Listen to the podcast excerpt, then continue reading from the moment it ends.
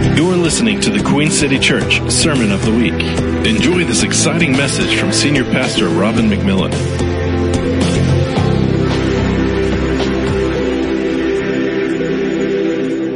We're continuing um, our study in the Gospel of Mark, and I am going to pull um, just a couple of verses out of Mark that leads us in a number of different directions. And so, uh, Mark chapters 11 and 12 record specific conflicts between Jesus and the religious leaders that reveal principles and identify hard issues so important for us today. Jesus himself warns us not to duplicate those religious leaders' attitudes, nor be influenced by their behavior because, quote, this is the words of Jesus. Everybody ready for some red letter? Do you have a hold of your seats? If you behave like they behave, here's what the Lord says. They will one day be stripped of honor, and the judgment they receive will be severe. That's Mark 12, verse 40. So here's the question I think we need to ask ourselves because the, the Bible's written to us, and it, I'm going to, part of what I'm going to talk about today is the spirit of the age. And you may ask me, what do I mean by the spirit of the age? I believe in every age, and I don't mean just the 21st century, but in our recent season, I believe that our enemy, I believe the, the devil tries to release um, attitudes and actions that will affect us affect the church, affect the world, uh, affect society. So I say that's like the spirit of the age. And if we don't recognize what that looks like, we, I think, will come under its influence, and that's not going to be good. And so we're going to take a, take a look at some of this. So what were these attitudes? What did Jesus specifically warn us not to do? you know, when you're preaching, there, there's so many things that go through your mind. One of them is, gee, I hope I do a good job. You know, nobody wants to do a bad job. Everybody wants to be successful. But as I approach this weekend, but then I also think, what can I do to help people? Because if I can't help you, I'm really, I'm not doing my job. If I can't um, identify things that could um, adjust our lives and make things better. You see, one of the things we need to recognize is a friend of mine used to say, No man, no woman, no one is a vacuum on two legs. And what he meant by that was everyone has a belief system, even if they say they don't. And it's your belief system, it's the things that you believe it's those attitudes, those motivations, those things that go on inside that really determine so much of what happens to you in your life.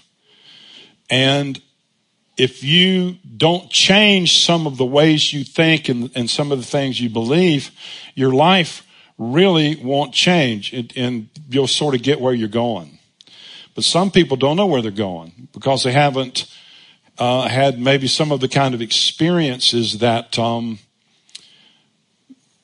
that are important to help us understand how life works. I think I think a lot of times we don't even know how life works. How many of you would say there's some give some credence to, to that?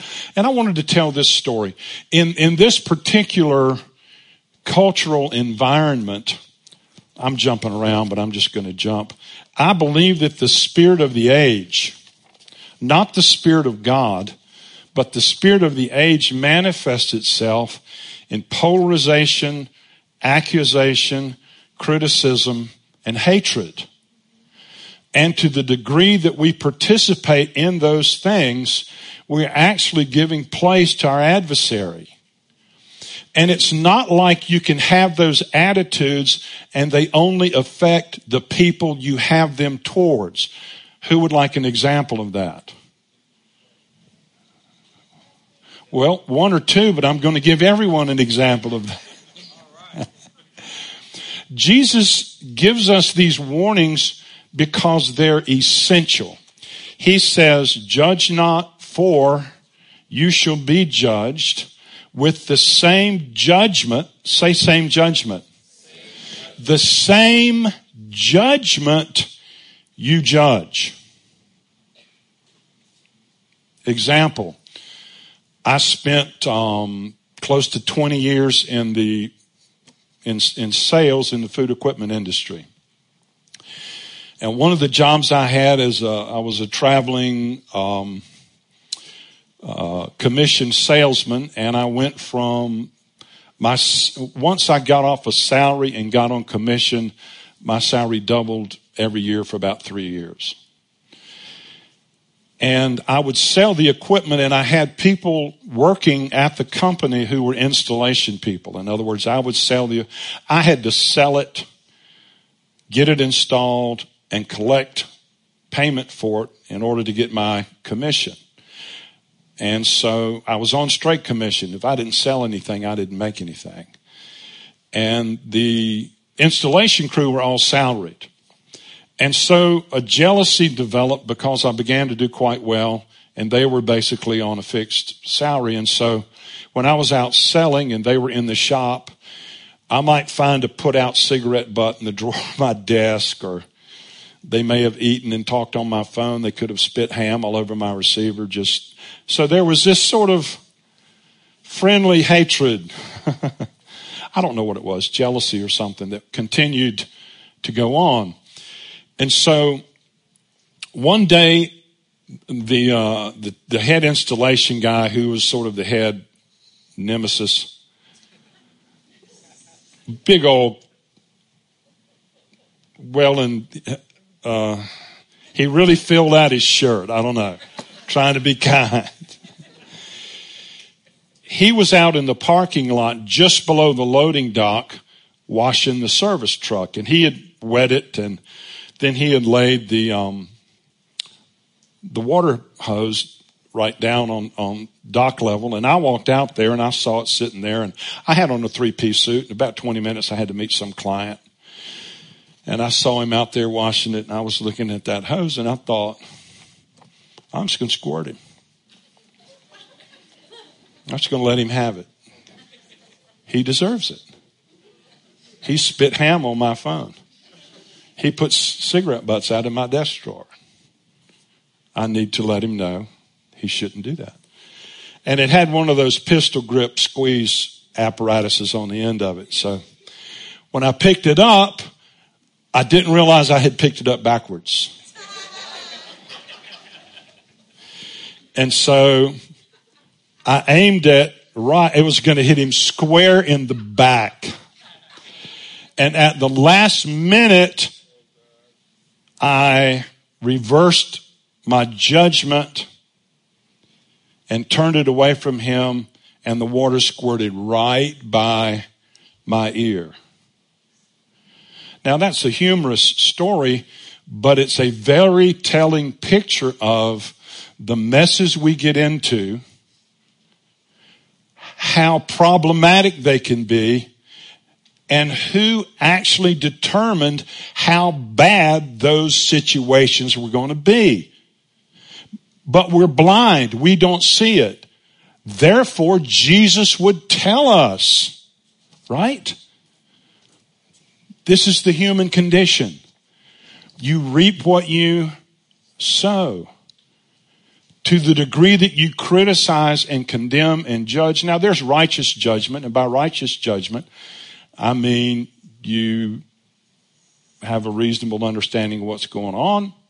But there's this polarization, there's this accusation, there's this venom, there's this criticism, and to, to, the degree that each one of us participate in that, it has repercussions that you may never understand until you're in the middle of something. Everybody with me? Anybody nervous right now? Any really? I hope so. I hope I hope you're thinking, wait a minute. Are these principles true? Well, yes, they are. Yes, they are. And so I'm really concerned about what I would call the spirit of the age. And I'm challenging each one of us to let the Lord search our hearts so that we can behave, so we can have wisdom to to know what to do. You know, so many I've got another little story I think is pretty pretty telling. So many of us believe what we are somehow pressured to believe about things. Either peer pressure or fear or, you know, fear of failure. Let me give you an example. In that same company, one of my bosses, very good man, don't misunderstand this, but he's dead now, so I could tell the whole story. Can call him by name. I won't, though. But I worked at one point in what we would call a bullpen. There might be five or six of us in a small, not, you know, not too large area. So any, any phone conversation you had, I could hear at least your side of it. And so my boss literally, his desk was about six feet away from mine. And I was on the phone with this guy and I was in the middle of a situation to where he believed I owed him $500. And I did owe him $500. But if I lied about it, I wouldn't have to pay him $500. And my boss knew the whole story. Everybody up to speed. And so as I'm talking to this guy, my boss is whispering to me three little words. Lie to him. Said it twice. Lie to him. Okay, what am I going to do? That's my boss. Then the Lord just dropped some wisdom in my heart. And I told the guy, hey, let me put you on hold. I put him on hold. And I said to my boss, I said, listen, if I'll lie for you, I'll lie to you. What do you want me to do? What do you want me to do?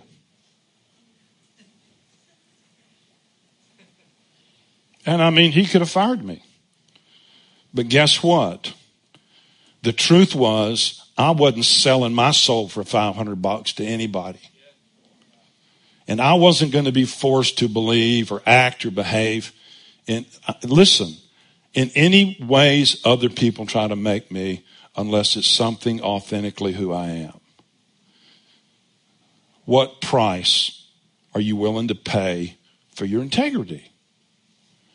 Do you know what he said? He, he couldn't answer. He just sat there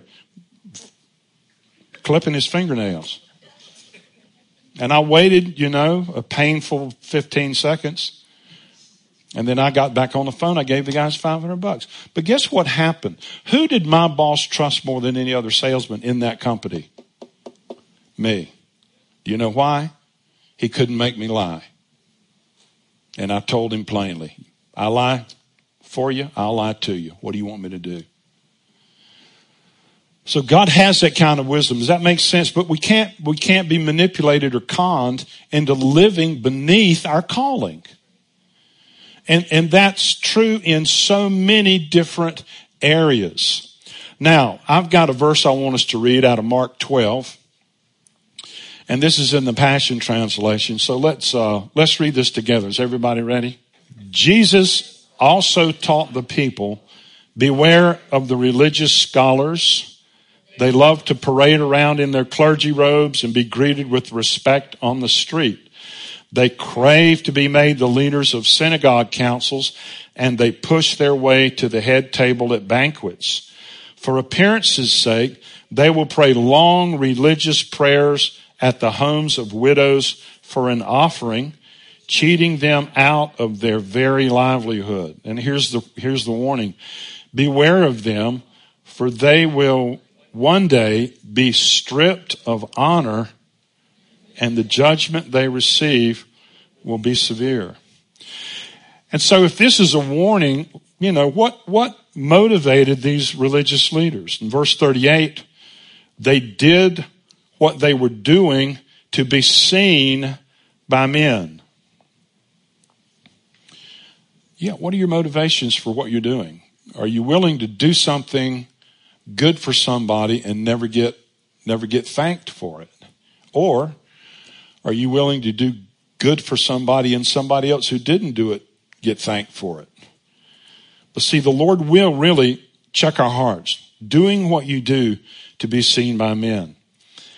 Okay. What motivated these religious leaders? An inordinate desire for power. Um, one of the things that, that really may concern me the most for all of us is do we love the truth, whatever the truth is? Or, or do we, and we see this in these religious leaders, to them, truth was whatever was convenient to help them obtain their own goals. And, and that can, that can really be tricky. An inordinate desire for power. Um, also in, in verse 39, it says they crave to be made the leaders of synagogue councils and they push their way to the head table at banquets. So they force their way into prominence. They appear spiritual. Or we can call it holier than thou for appearance's sake. Greed and the willingness to defraud the poor of their money is another one of their characteristics. So one of the real dangers I think all of us have is the danger of living to the crowd, of pleasing people, the fear of man. It says in the Proverbs, the fear of man's a snare. You see, if I had been afraid of what my boss thought about me, I, I would have been in a trap. It would have been a bad thing. The trouble was, I was afraid of what he thought about me, but there was somebody else I was more afraid of. Actually, I had another. Okay, okay, I've made myself a hero. How about let me let me make myself the center because I'm both.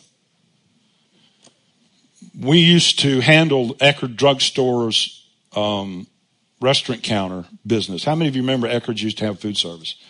And you could you could get uh, Donna used to love their hot dogs. Do you love their hot dogs, Donna? I'm gonna get you a hot dog this week just to commemorate. Never mind. and so we would, I, you know, before I got out on commission, I handled a bunch of these drugstores, and they would call in and say, send three dozen teaspoons to number 122 in Jacksonville, which was beneath me, but nevertheless, I had to do all this. And I had um, a problem with procrastination. How many of you know what that procrastination? Yeah. I didn't want to do it. I just put it off. And so the manager came in one day and he said to me, Robin, I called in the other day and asked you to send these teaspoons and they don't have them yet. And I said, there were a couple of us that handled those accounts. I said, no, you must, you must have talked to Gary. What would you classify that statement as? A lie. Let the records show. A lie. But you know, if you know the Lord, He, He can talk to you about what you do. Are you aware of that? Everybody. So the Lord said to me, Go tell him you lied to him. Now, here's what I was weighing. Who could get me more in, tr- in more trouble? The guy ordering the teaspoons or the Lord? Do you understand that's part of what the fear of the Lord's about? You don't want to, you don't want to play with him. We think, and it's true, he loves us. His mercy's great. He died for us. He's done all this. But there's another side to him where you can't just play with him. Do you understand what I'm saying? He, he will, he will get you out of messes, but he may wait a while. I mean, there's some messes haven't been difficult enough for some of us because we haven't learned the lesson yet. Can I say something that Blaine? Now, I'm not wishing pain on anybody, but I am wanting us to, to really make the grade here with the Lord. So I went to the man and I said, Mr. Mandanis, I lied to you. He said, I know. well, because I was honest with him, we developed a very good relationship. But it was humiliating. But here again, do you do you simply love the truth?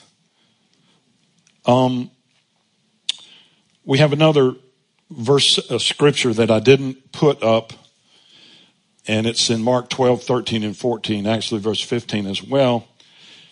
And it's another characteristic of the Pharisees and what they did because they really did not like Jesus. Do you know why they didn't like Jesus? They couldn't buy him.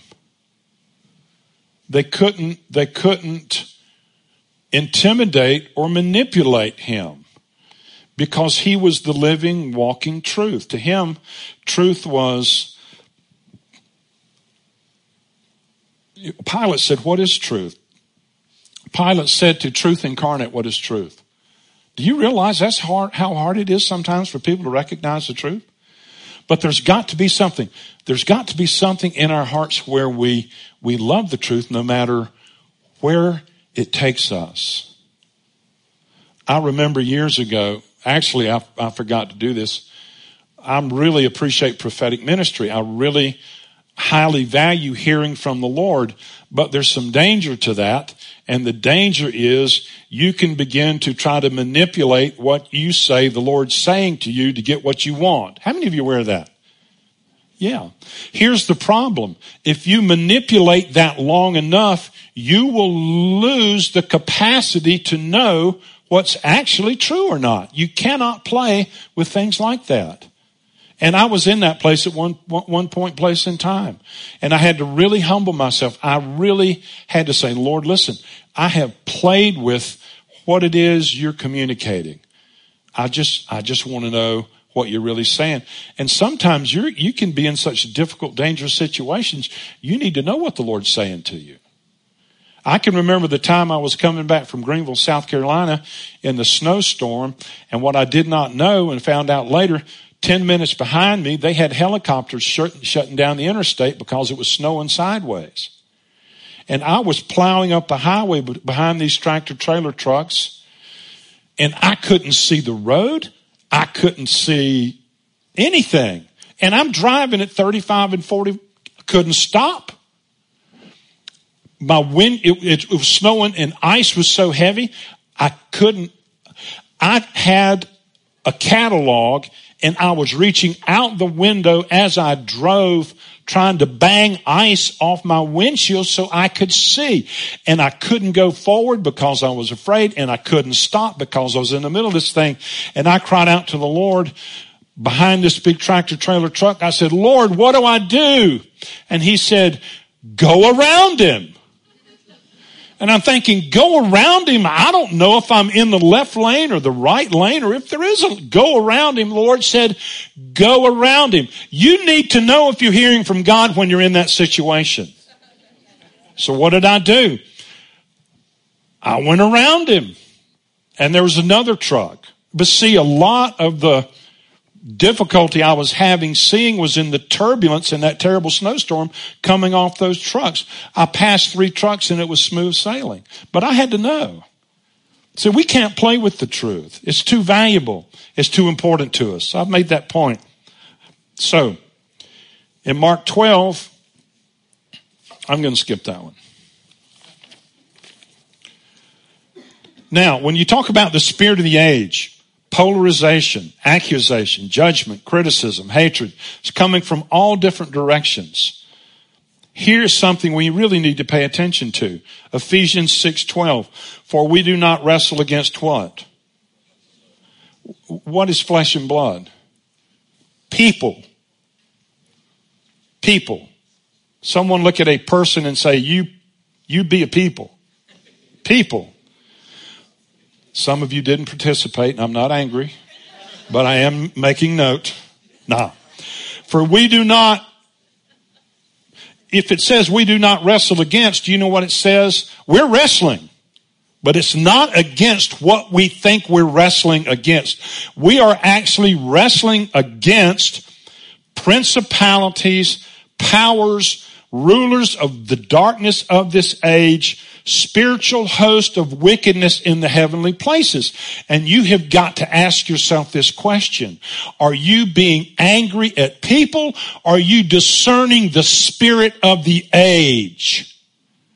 Are you participating with the spirit of this age and in your heart feeling like it's okay to talk. It's okay to say. It's okay to judge. It's okay to criticize. Well, it is, but remember what comes at the end of it. Not their demise, yours. Now, here's the wonderful, wonderful thing. Jesus, Jesus had 12 apostles, right?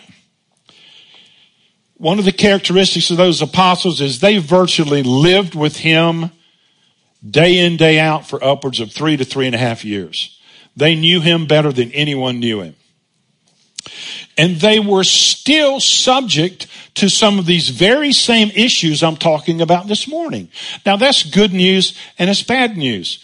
It, it's good news in that someone that knows the Lord so well could still have those problems, but it's bad news in that they could still have those problems.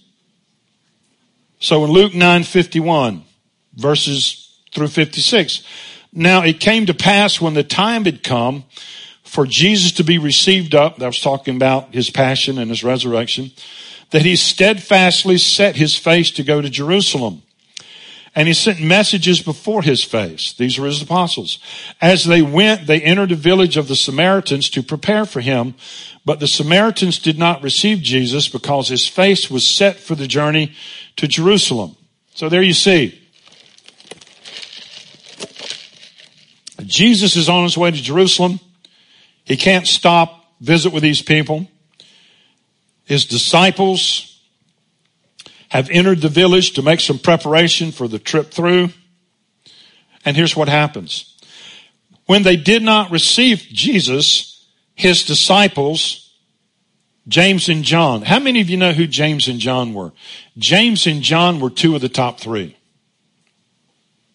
Here's what James and John said after they saw the way the Samaritans responded. Lord, do you want us to command fire to come down from heaven and consume them just as Elijah did.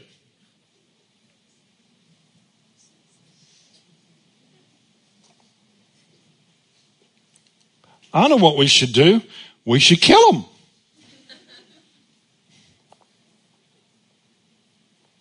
Let me ask this. Was that a good attitude or a bad attitude? Really? Were they being influenced by the Spirit of God or by something else in their generation that was prevailing and influencing and convincing and whispering and intimidating and threatening. What did Jesus say? He turned and rebuked them, and when he rebuked them, he actually rebuked Elijah all the way back into the Old Testament. He turned and rebuked them and said, You do not know what manner of spirit you're of, for the Son of Man did not come to destroy men's lives, but to save them. And they went to another village. So people aren't our enemies. They can be access points of evil influence, but we can't demonize each other. Here again, I make this point. We will be judged to the exact same degree that we judge others. So here's the question. What spirit are we manifesting? What's the prevailing influence on our lives and how are we reacting? And those were apostles. Those were people that they just didn't have faith in Jesus. They knew him. Per- I mean, we, we have a personal savior, but there's a little bit more personal relationship they had. But they were still prone to fall into wanting to kill 50 people because they disagreed with them over how they treated Jesus. That's amazing. Okay, there's another example of the disciples, the apostles being influenced by the prevailing evil spirits. Mark 10, 35 through 45. This is really pretty funny, actually. And it involves James and John again. What if you were Jesus and you were thinking, okay, I'm leaving here in just a few little days and I'm going to put James, John, and Peter in charge. How comfortable would you be in doing that? James and John, kill them. Peter, whack off Malchus' ear just in a couple of days with a sword. They're going to be in charge. Here we go. James and John, the sons of Zebedee, came to Jesus saying, Teacher, we want you to do for us whatever we ask. Who doesn't? but at least they were honest about it. Some of our prayers don't get answered because we're not honest, maybe. I don't know. And he said to them, What do you want me to do for you? They said to him, Grant us that we may sit, one on your right hand and on the other on your left hand in your glory. And so James and John are thinking, Jesus in the middle, he deserves the best spot, but I get the second best spot. My brother, he gets the other second best spot. And that, that's, that would be a good arrangement. And so Jesus basically tells them, you don't know what you're asking for. But then when you skip down to verse 41, it says this, and when the ten, the other apostles, heard it, they began to be greatly displeased with James and John. Why do you figure? They wanted those seats. They weren't saying, oh, you men of poor behavior. No, no, no, no. They all had this selfish ambition. Um, one of the things I've seen in the last five decades is how people align themselves with successful movements, churches, until the trouble comes.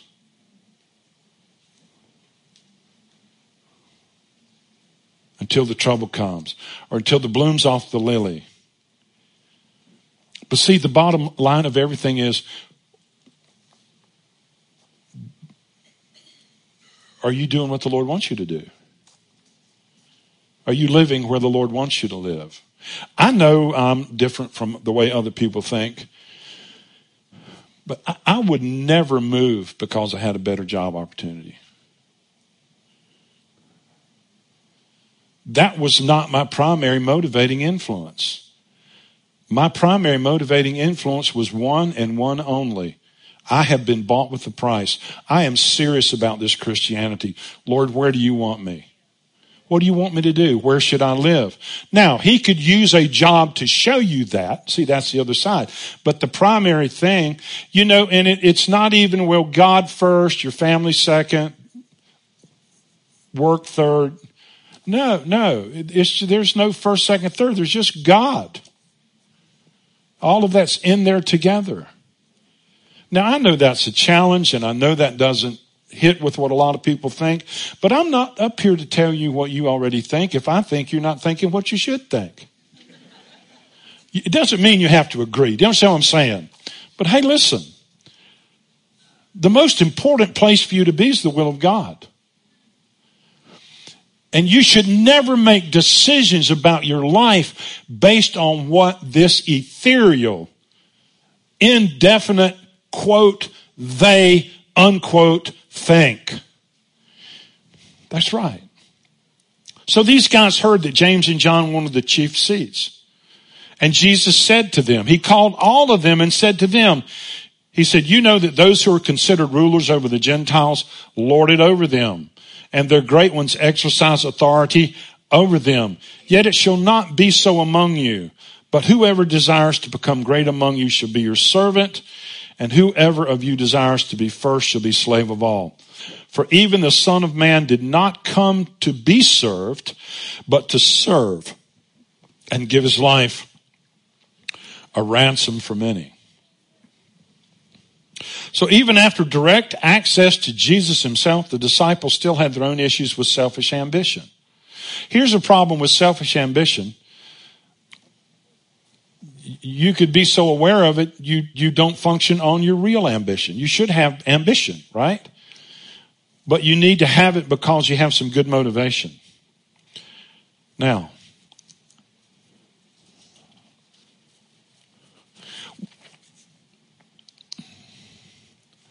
John Adams. How many of you know who John Adams is? One of our founding fathers.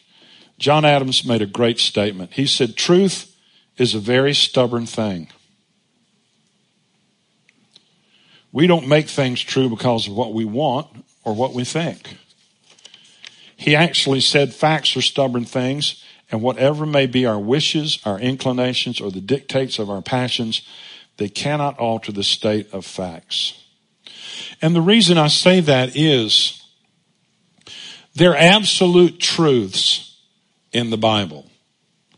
I'm not saying everything in there is like an absolute truth because everything in there does not speak to fund, fund, foundational issues. But I believe you can trust what the Bible says about Jesus. I believe the Bible says that there's joy and peace in believing. You see, one of the things that also concerns me is many in this generation have elevated doubt to become like a priority of, of their own of their their sort of cultural sensibilities as though doubt were a good thing in other words you're not mature if you're not doubting and questioning everything do you know why I don't doubt and question as much as other people do? It's simply because I have answers. Does that mean everything I believe is 100% accurate? No.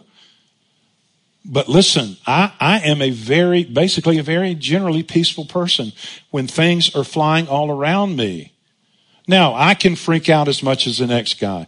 But what I'm saying is, I am learning to live on settled issues. I no longer question the divinity of Jesus or the virgin birth or any of that because I have discovered when I have been troubled, when I have been in turmoil, when my heart has been raging like the sea, as I have come and returned to the simplicity of the gospel, the peace of God has flooded my heart. And I would give that up for nothing or no one. Because the Bible says you shall know the truth and the truth shall set you free. There's joy and peace in believing the truth. And a lot of the turmoil people experience is because you entertain concepts, ideas that aren't valuable. Now, I'm not saying don't question, but I'm saying this find out what you believe and stick with it anyway. Now, here's the last statement, um, uh, concept, and we're just about winding down. I have learned some of the strategy of the enemy. Let me tell a story. Story number three. Years ago, I had a relationship with this guy who was struggling, seriously struggling. And I spent over a period of months a lot of time with him to help him recover his stability and and he had been terribly mistreated. And that was part of, he had so much turmoil. And he and I actually befriended each other. He probably helped me as much as I helped him. But over the, over the year, over that period, he came out of a very difficult, dark time. And eventually, over the years, become a very prominent, successful preacher. And there was a point in our relationship where I felt like, and, and my attitude wasn't right either, I felt like he was denying what I had done for him and giving credit to someone else. Does that make sense? And I was offended.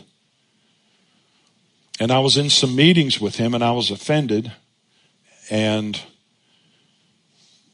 the Lord said to me, you that's illegal. Being offended with someone is illegal. See, we think we have a right. No, you don't have a right to be offended. Now, I'm not saying what people, anyway, that's a whole nother rabbit trail. So I said, Well, what do I do? And the Lord said, Why don't you pray for him? And so when I prayed for him, the Lord gave me a vision. And in the vision, I saw someone lie about his character and it affected his position in ministry.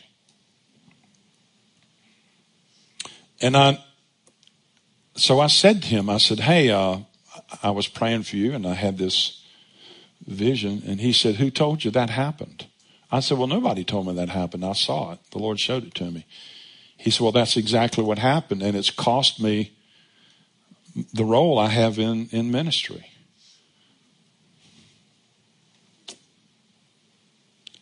And I said, Well, I think I know how to fix that. So I went and talked to somebody else in that organization, and the whole thing reversed in three days.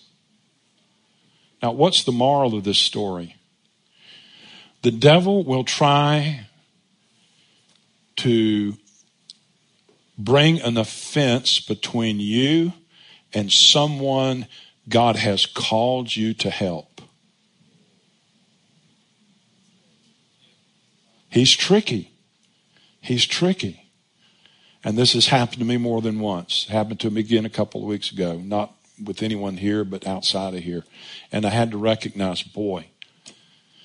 But what happens is when you give in to an offense, you lose the capacity to help other people that generally have something to do with your destiny. You cannot afford criticism, judgment, and offense. Now, who would like to repent? Yeah, if that's you, just stand up. Let's just do a little bit of business. Let's just, you may not be able to change what you've said, but you can do something really better. You can repent. And the things you repent over, God forgets. So, hey, Andy, Andy Squires, why don't you come lead this? You want to lead this? While he's coming, let me say this we haven't we've had close to 40 people on prophetic and healing ministry teams and we're down to about 15 and i was going to do this training this week but if i don't have about 10 people who really wanted to do it i was going to put it off. And so so far we have one person signed up. Were there others that wanted to do it here this morning? One two. Well you guys are already in. One two three four. Okay, we'll do it. And the team members too, it'd be great if you guys would come. So here's Andy. Well, there's a few places in the world that you can be offended right now, right? When you're when you're driving on the road, you can be offended. You can be offended on social media. You can be offended watching uh, cable news or listening to NPR. Um, you can be offended if you're married you know, you can be offended with your spouse. Um, you can be offended by your kids, your boss. I mean, there's just so much opportunity to be offended, right? And I and I can think of the times in my life.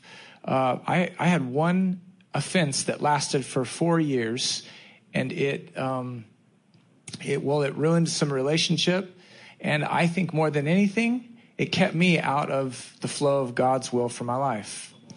So always the first step back to getting out of a bad situation is to just repent for anything that you've done wrong in a situation. I mean, it is possible that we've done something wrong in a situation, right? And for me, a lot of the times that looks like just being offended. Because let's just be honest, I am filled with righteous indignation and I am, I think I am right most of the time. So, have you ever thought about that? Like you think about all the thoughts in your mind. Like I generally think that everything that I think is absolutely right. That is a terrible place to live, you know? Like that's why you have to bump up against guys like Robin and, and myself even sometimes. And it's like, no, you're not right. It's, but that's okay. You know, it's, it's actually refreshing to admit we're not always right. Amen. All right. Well, let's just end this with a small prayer of confession. I'll just, you just agree with me and, and I'll pray for each one of us. Heavenly Father, thank you for your mercy. Thank you that the scriptures say that we can boldly come before the throne of grace. Right now, that's what we're doing, God. We come because you have prepared the path for us to your mercy, Lord, and we just bring to you each offense, each individual offense that we might have against somebody else in our life, against a situation, whether it's individual or corporate. Lord, these heavy burdens that you did not mean for us to carry, we lay them at your feet and we give them to you, Father. And we ask you to take these heavy burdens. Lord, we give you our offenses and we ask you to give us your humility. Let us walk this week in extreme humility, Lord. In your name we pray. Amen. We'll give somebody a hug and a high five and don't be stranger. You've been listening to the Queen City Church Sermon of the Week. For more information on this message and other resources, visit queencity.church.